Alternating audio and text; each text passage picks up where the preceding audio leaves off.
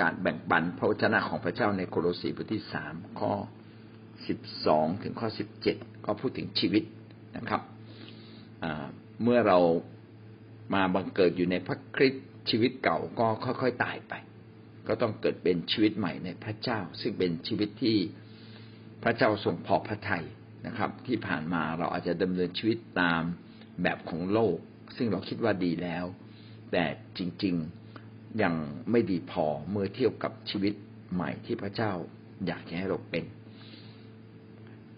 การมีชีวิตใหม่นั้นก็เขียนไว้ตั้งแต่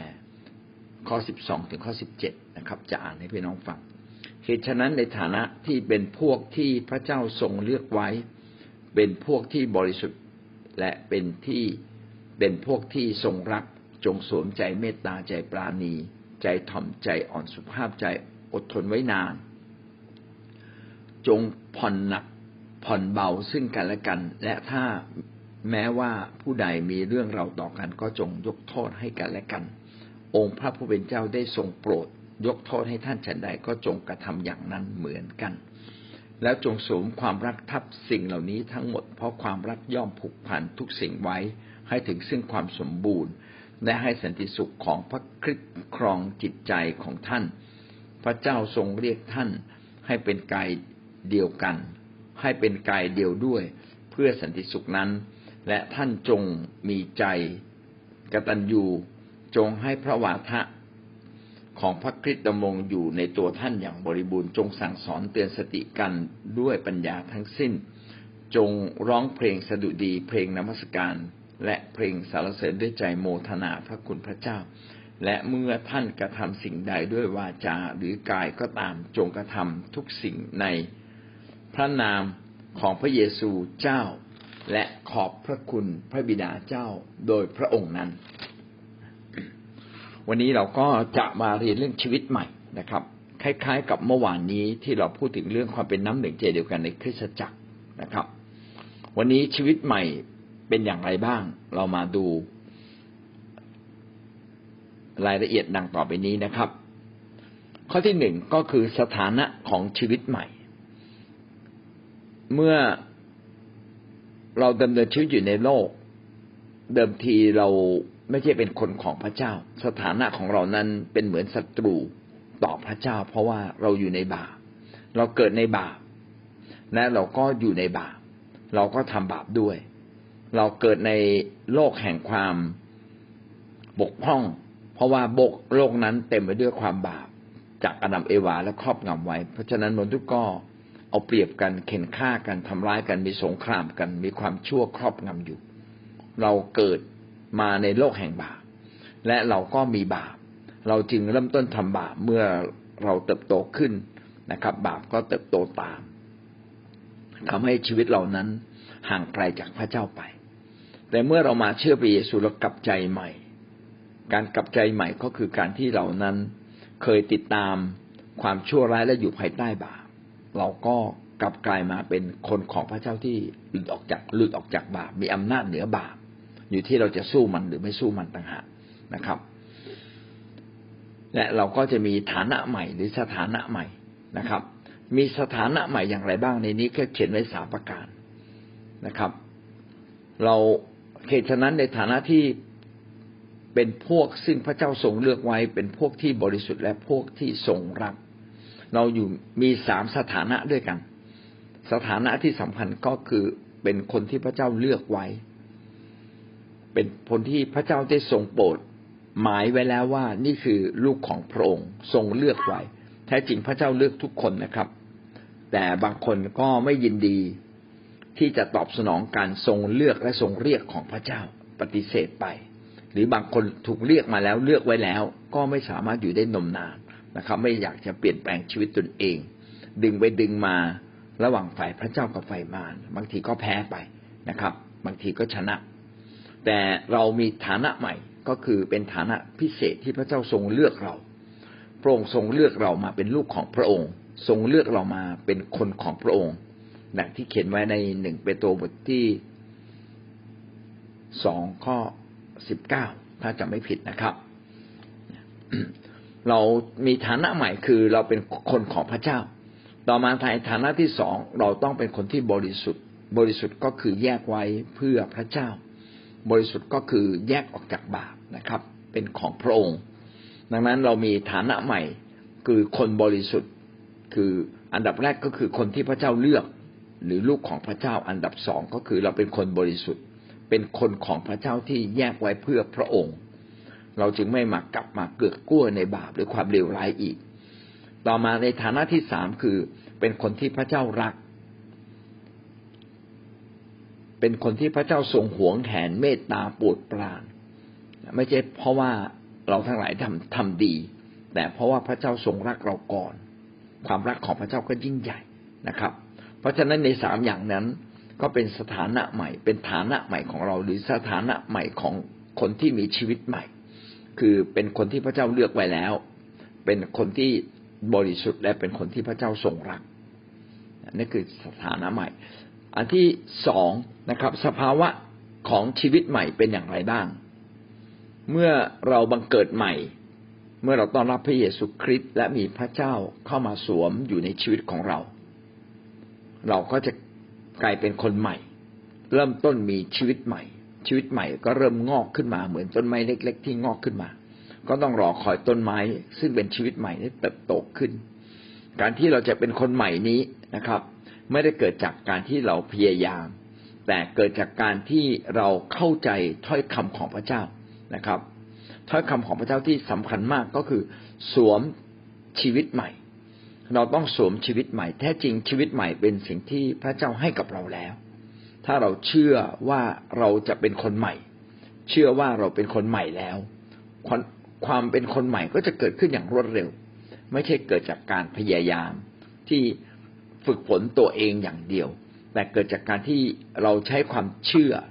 ว่าเราเป็นคนใหม่แล้ว เราไม่ใช่คนเดิมอีกต่อไป เมื่อเราเป็นคนใหม่นะครับ มีมีใจใหม่ เราก็เมื่อเราเป็นคนมีชีวิตใหม่ เราก็จะมีใจใหม่ ในที่นี้พระคัมภีร์ก็เขียนไว้ว่า จงสวมใจนะฮะทรงสวมใจใหม่ คือใจเมตตาใจปราณีใจถ่อมใจอ่อนสุภาพใจอดทนไว้นาน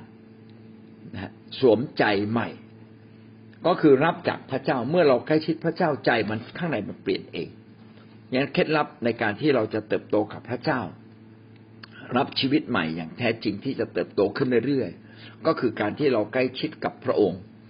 ยอมให้ฤทธานุภาพในการขับเคลื่อนของพระเจ้าเกิดขึ้นในชีวิตของเรา เราจึงต้องพูดภาษาแปลกๆ เราจึงต้องเป็นคนที่อ่านพระคัมภีร์ของพระเจ้า เพื่อเราทั้งหลายนะครับ จะได้เข้ามาใกล้กับพระองค์ เมื่อเราใกล้กับพระองค์ พระเจ้าก็จะออกฤทธิ์ในเรา ใจใหม่ก็จะเกิดขึ้นในตัวเรา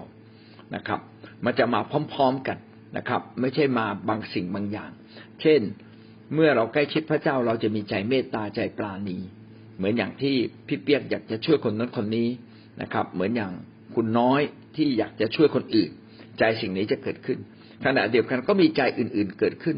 ใจถ่อมใจอ่อนสุภาพ ใจอดทนไว้นาน สิ่งเหล่านี้ก็จะเกิดขึ้น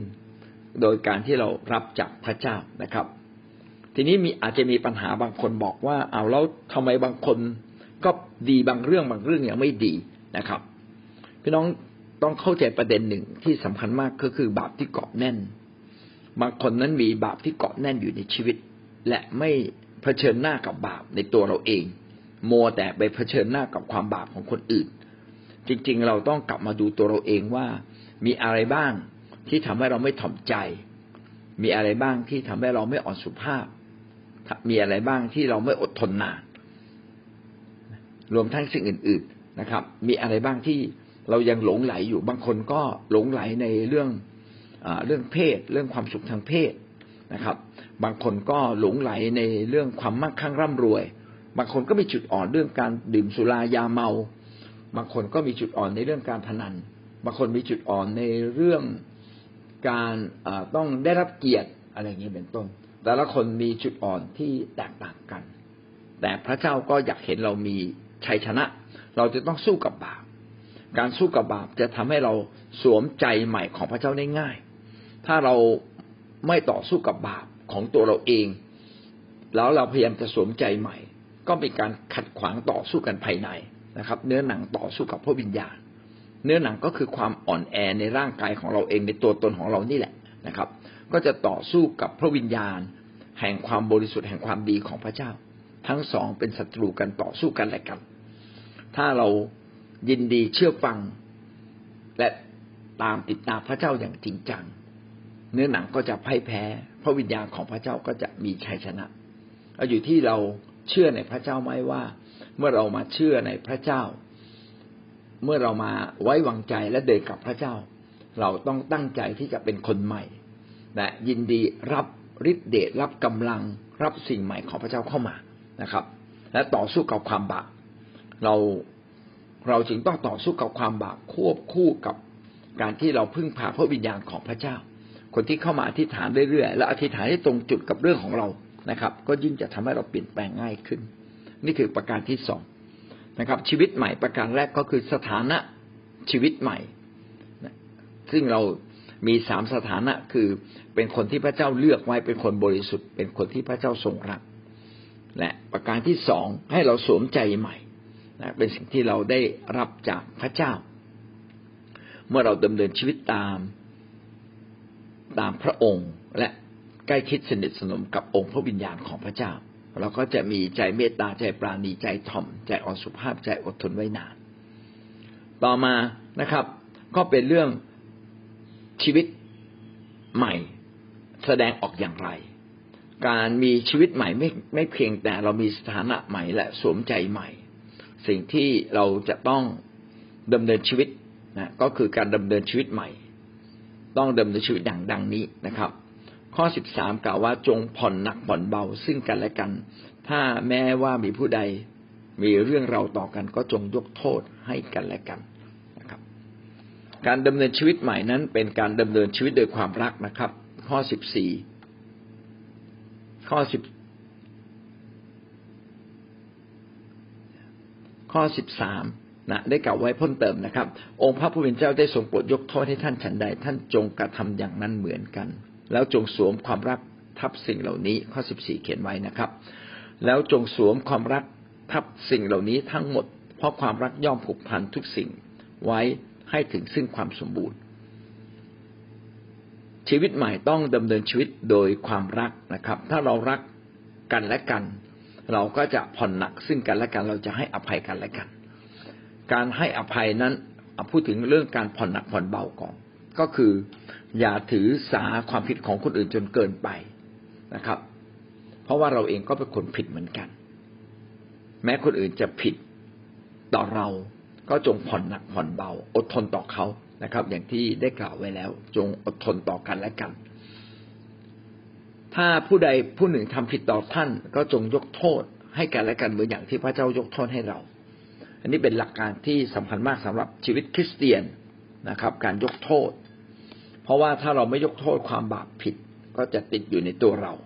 แต่ถ้าเรายกโทษ เราก็ได้รับการชำระให้บริสุทธิ์ ปัญหาใหญ่นั้นไม่ใช่อยู่ที่เขาผิดหรือถูกนะครับ ปัญหาใหญ่อยู่ที่เราทำถูกหรือทำผิดต่อพระเจ้าต่างหากนะครับ เพราะว่าเวลาพระเจ้าพิพากษา พระเจ้าก็พิพากษาความผิดของแต่ละคน แม้คนอื่นอาจจะทำไม่ดี แต่เราตอบสนองไม่ถูกต้อง เราเองก็ผิดตามไปด้วย ดังนั้นการยกโทษให้คนอื่นจึงเป็นสิ่งที่สำคัญมาก เพราะว่าทุกครั้งที่เราทูลขอจากพระเจ้าพระเจ้าก็ยกโทษ ความผิดบาปความไม่ถูกต้องของเราอย่างหมดสิ้นไม่เหลือหลอเลย พระเจ้าก็ปรารถนาให้เราได้ยกโทษให้กับคนอื่น เช่นนี้ พระองค์จึงบอกว่า อย่าโกรธจนค่ำคืนค่ำวัน โกรธคนนู้นโกรธคนนี้เกลียดอยู่ในใจ ถ้าเรายังเกลียดใครอยู่ในใจ ไม่พอใจใครอยู่ภายในในจิตใจ พี่น้องก็ผิดต่อพระเจ้านะครับ เราก็เปิดประตู แห่งความเกลียดชัง เปิดประตูแห่งการแก้แค้น ให้มาซาตานเข้ามากระทำกิจอยู่ในชีวิตของเราเนี่ยเราต้องปิดประตูนี้นะครับ หลักการก็คือยึดความรักนะครับ ความรัก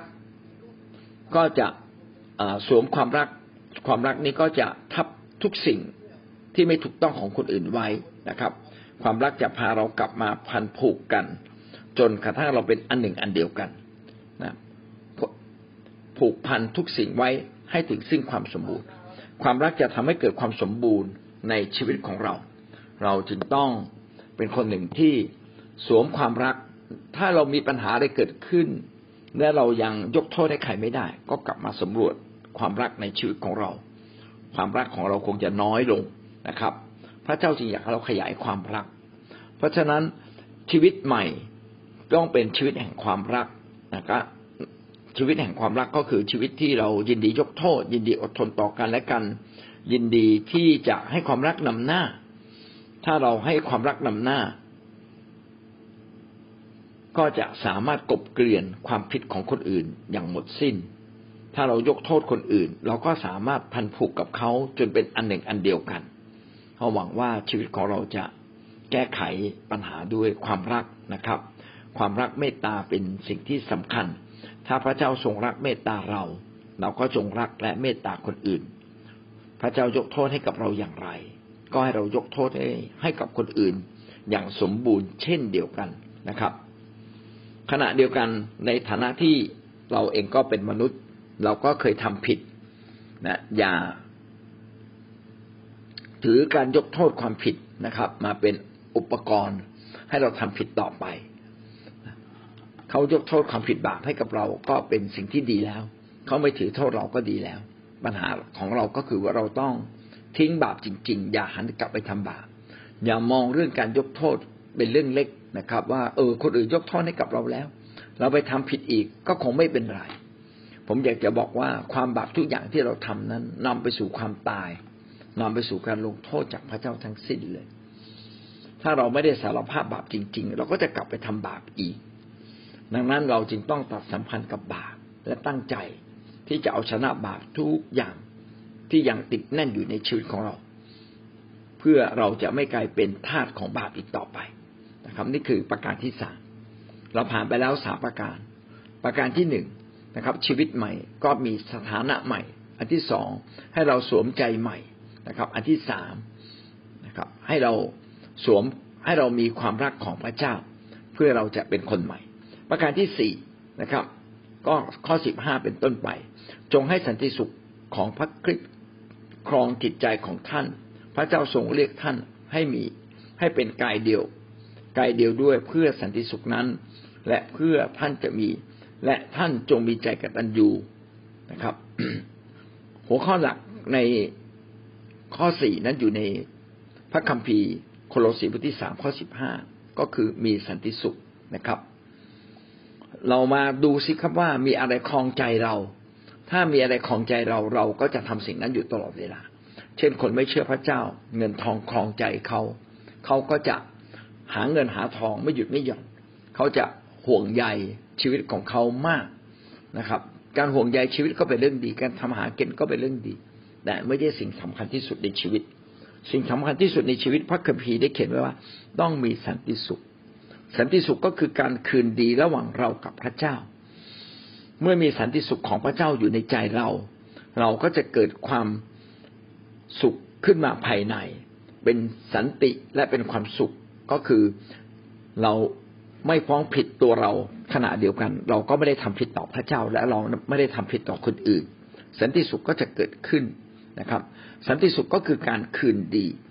หวังว่าเราจะคืนดีกับพระเจ้าก่อน เมื่อการคืนดีกับพระเจ้าเกิดขึ้น สันติสุขก็จะเกิดขึ้นในใจเรา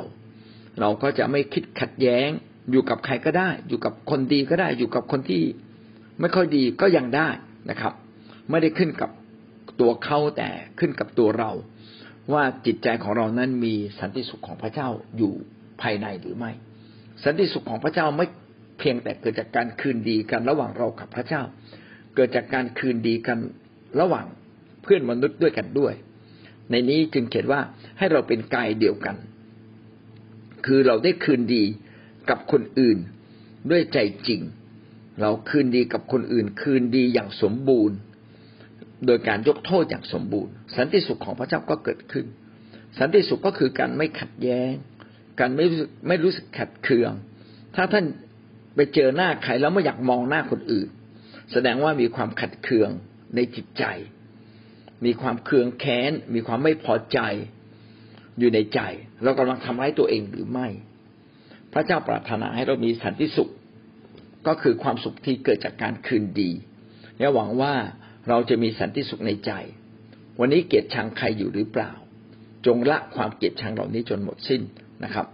วันนี้เราไม่พอใจใครหรือเปล่า อย่าเราไม่พอใจใครเลย เพราะว่าความไม่ดีความบาปของคนอื่นไม่ก็ไม่ได้ทำให้เรานั้นตกนรกนะครับ แต่ความผิดบาปของเราต่างหากที่ทำให้เราตกนรก และความผิดบาปก็มักจะเกิดจากการที่เราตอบสนองความผิดของคนอื่นอย่างไม่ถูกต้อง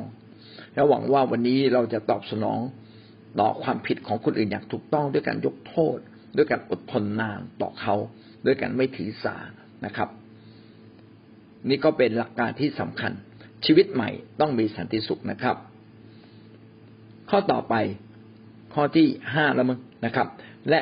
จงมีใจกตัญญูจงให้พระวจนะของพระคริสต์ดำรงอยู่ในตัวท่านอย่างบริบูรณ์ จงสั่งสอนเตือนสติกันด้วยปัญญาทั้งสิ้น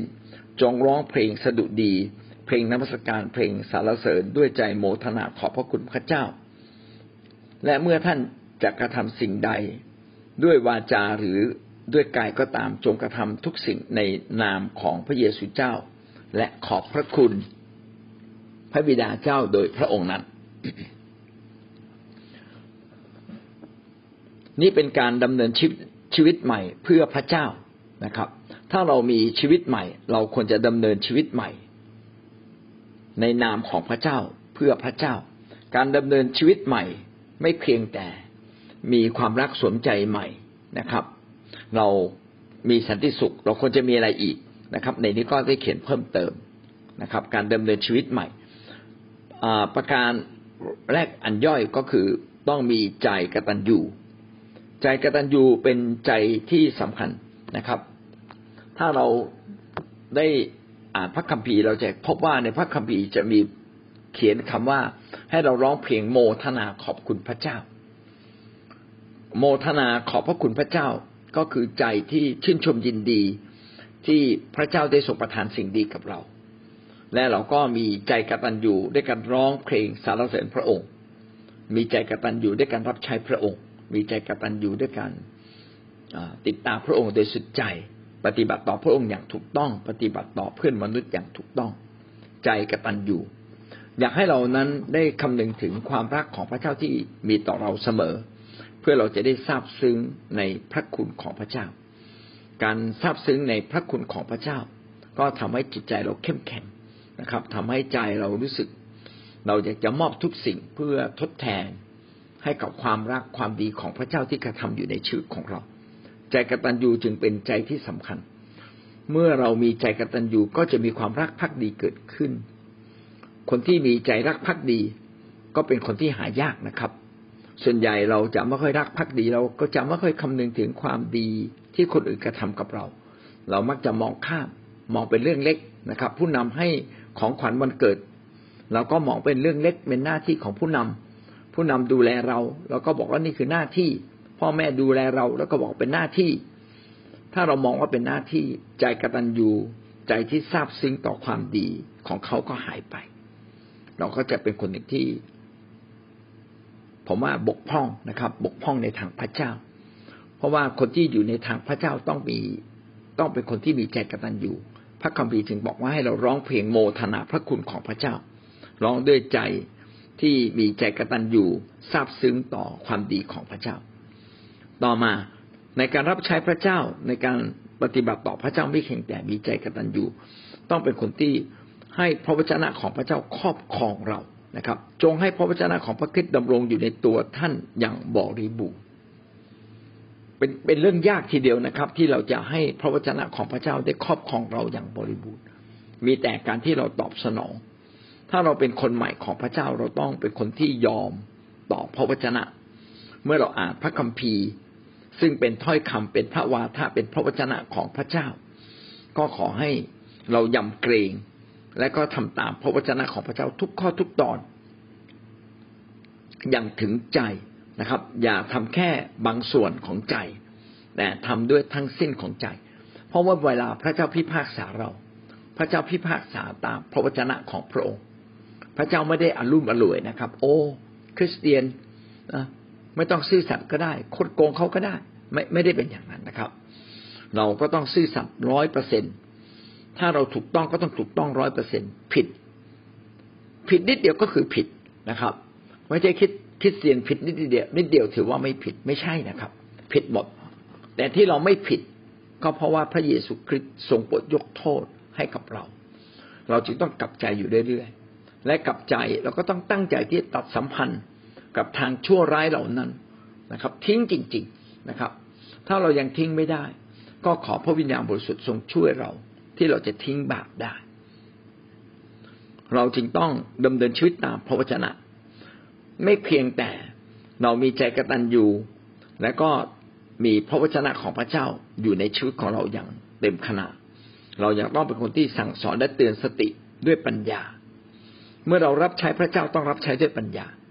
ไม่ใช่ทุกคนจะถูกเตือนสติได้ ไม่ใช่ทุกคนจะสามารถรับคำสอนได้ ขอพระเจ้าเมตตานะครับ ผมยังจำกรณีที่นาทันไปเตือนดาวิดเมื่อดาวิดผิดพลาดทางเพศนะครับ นาทันก็ไม่ได้เตือนดาวิด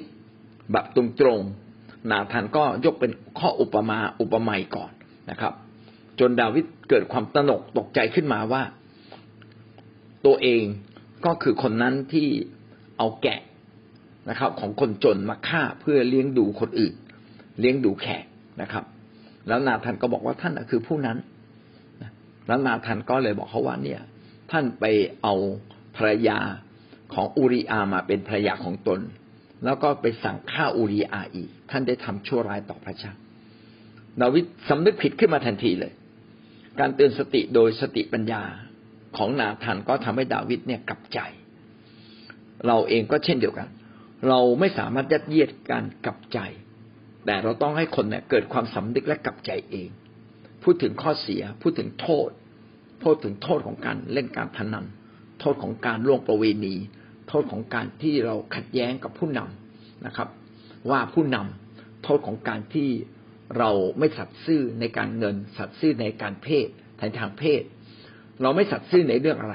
พี่น้องเรากำลังสะสมการลงโทษ ของพระเจ้าในชีวิตของเราหรือไม่ ก็เป็นสิ่งที่สำคัญมากเลย ดังนั้นการสั่งสอนเตือนสติจึงเป็นสิ่งที่เราไม่ได้พูดถึงความผิดของเขาร้อยเปอร์เซ็นตนะครับ แต่เราพูดถึงเรื่องของพระวจนะร้อยเปอร์เซ็นตรงไปตรงมา ว่าพระวจนะของพระเจ้าเขียนไว้อย่างไรบ้าง เพื่อให้เขานั้นชนกับพระวจนะโดยตรง ผิดต่อพระวจนะโดยตรง เวลาคนหนึ่งทำผิด ไม่เพียงแต่ผิดต่อผู้คน แต่เขาผิดต่อพระเจ้า ผิดต่อพระวจนะของพระองค์ด้วย ให้เขาชนกับพระวจนะดีกว่าชนกับเรา ดังนั้นหน้าที่ของเราคือ อย่ากโกรธง่าย เราเป็นคนที่สุขุมรอบคอบอย่ากโกรธง่าย อย่าเป็นคนที่ถือสา ถือดี ถือว่าเราเก่งถือว่าเราดี ถือว่าเราเป็นนายจ้าง ถือว่าเราเป็นผู้นำอย่าถือสา อย่าถือดีจนเกินไป นะครับ เพราะว่าเราถือดีเราก็จะไปชนกับเขาโดยตรงทำให้เราขาดสติปัญญานะครับ ต้องพาตัวเราเองออกมาออกมา ดังนั้นการดำเนินชีวิตในการรับใช้พระเจ้าในการสั่งสอนเราจึงต้องเป็นคนหนึ่งที่สอนโดยสติปัญญา เตือนสติอย่างมีสติปัญญา ต่อไปนะครับ จงร้องเพลงสดุดี เพลงนมัสการเพลงสารเสริญด้วยใจโมทนาขอบพระคุณพระเจ้าเอาละกลับมาเรื่องเดิมอีกแล้วนะครับ ใจโมทนาพระคุณก็คือใจกตัญญู ให้เรามีใจกตัญญูต่อพระเจ้าด้วยการร้องเพลง คือทำดีก็เป็นสิ่งดี แต่สิ่งแรกที่เราควรทำก็คือเปล่งเป็นวาจาออกมาก่อน เวลาใครให้ของเราเราอาจจะไม่สามารถตอบแทนเขาด้วยการให้ของตอบในเวลาตอบแทนในเวลาเดียวกัน แต่เราสามารถขอบคุณพระเจ้าคือพูดออกมา ดังนั้นการพูดขอบคุณจึงเป็นสิ่งที่สำคัญ เราไม่เพียงแต่พูดขอบคุณพระเจ้า แต่เราร้องเพลงขอบคุณพระเจ้า ยกย่องพระเจ้านะครับ ร้องเพลงสดุดี เพลงนมัสการเพลงสารเสริญ เพลงสารเสริญกับเพลงสดุดีก็คือเพลงเดียวกันนั่นเองนะครับ เพลงนมัสการก็คือเพลงที่เรายกย่องพระเจ้ามาจากหัวใจ เพลงอะไรก็ก็ตามที่เรายกย่องพระเจ้ามาถึงมาจากหัวใจก็เป็นการมาถึงพระเจ้า เพลงนมัสการเป็น เพลงที่เรามาถึงพระเจ้า มาพบกับพระเจ้ามาแตะสัมผัสกับพระเจ้า ส่วนเพลงสารเสริญนั้นเป็นเพลงที่เรายกย่องพระเจ้ายังห่างไกลพระเจ้าอยู่นิดหนึ่งแม้เรายกย่องพระเจ้าแต่ใจของเรายังไม่มาถึงพระเจ้า แต่เพลงนมัสการเป็นเพลงที่เรายอมจำนนพาใจพาชีวิตของเรามาใกล้กับพระเจ้ามมายอมจำนนต่อพระเจ้า อันนี้เป็นเพลงนมัสการ ชีวิตของเราจึงต้องเป็นชีวิตที่มีเสียงเพลงอยู่เสมอ ผู้ที่ร้องเพลงก็จะเป็นคนหนึ่งที่ได้แสดงความสุขออกมาสันติสุขก็จะครอบครองใจเรามากขึ้นมากขึ้น ความชื่นชมยินดีจะครอบครองใจเรามากขึ้นเราทำให้เรามีกำลัง ที่จะกัดประพฤติดีประพฤติถูกต้อง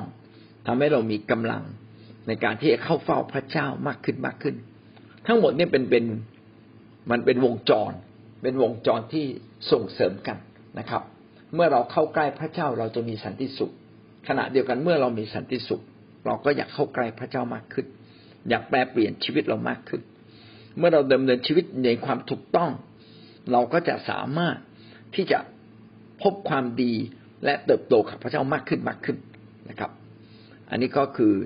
การดำเนินชีวิตใหม่ สุดท้ายนะครับ ให้เราทำทุกสิ่งในนามของพระเยซูคริสต์ การที่เราทำในนามของใครผู้นั้นก็จะได้รับเกียรติ เมื่อเราเป็นตัวแทนของผู้ใดผู้หนึ่งไปทำสิ่งใด เมื่อเราทำถูกต้องทำดี คนนั้นก็ได้รับเกียรติ เช่นเดียวกัน ให้เราทำทุกสิ่งในนามของพระเยซูคริสต์เพื่อพระเยซูคริสต์จะได้รับเกียรตินะครับ เมื่อเราขอบคุณพระเยซูคริสต์ขอบคุณพระเจ้า พระเจ้าก็ได้รับเกียรติในชีวิตของเรา เราจึงต้องทำทุกสิ่งในนามของพระองค์ เวลาเราโกรธ พี่น้องกำลังทำเรากำลังโกรธในนามของพระเจ้าหรือไม่ เพราะว่าเราเป็นคริสเตียนเราเป็นตัวแทนของพระเจ้า เมื่อเราทำผิด เราก็กำลังทำผิดในนามของพระเจ้าไหมก็เป็นสิ่งที่เตือนใจเรา เพราะว่าเราคือตัวแทนของพระเจ้า ในฐานะที่เราเป็นตัวแทนของพระเจ้า เราเริ่มต้นมีชีวิตใหม่ หรือเรายังอยู่ในชีวิตเก่า ถ้าเรายังอยู่ในชีวิตเก่าเล่นการพนันกินเหล้าเสพยาเสพติดพูดจาโอหังนะครับ จับจ้วงคนนั้นคนนี้นะครับ เป็นคนที่พูดจาไม่ไพเราะ เป็นคนที่เกี้ยวกราดว่าคนนั้นคนนี้ พี่น้องก็ดำเนินชีวิตเก่า เราไม่ได้ดำเนินชีวิตใหม่ การดำเนินชีวิตใหม่ ก็เป็นการดำเนินชีวิตในนามของพระเจ้าที่ถูกต้องที่สุดและหวังว่าเราจะมีชีวิตใหม่นะครับดำเนินชีวิตใหม่ โดยการปฏิเสธชีวิตเก่า แล้วก็ยินดีที่จะเปลี่ยนแปลงชีวิตของเรา วันนี้ชีวิตใหม่ก็พูดถึงทั้งหมดประมาณห้าประเด็นนะครับ ประเด็นที่หนึ่งก็คือเรามีสถานะเป็นคนใหม่ เป็นคนของพระเจ้าเป็นเป็นคนพิเศษของพระองค์ ประการที่สองให้เราสวมใจใหม่นะครับ ประการที่สามให้เราเต็มด้วยความรักนะครับ และยกโทษคนอื่นนะครับ ประการที่สี่ให้เรามีสันติสุขครอบครองใจ ประการที่ห้า ให้เราดำเนินชีวิตปฏิบัติ ให้เราดำเนินชีวิตเป็นชีวิตใหม่นะครับ โดยการมีพระวจนะของพระเจ้าครอบครองใจ มีใจกตัญญูมีใจที่เต็มด้วยสติปัญญาในการสั่งสอน ให้เราเป็นคนที่มีใจในการร้องเพลงสารเสริญพระเจ้า และก็ทำทุกสิ่งในนามของพระเจ้า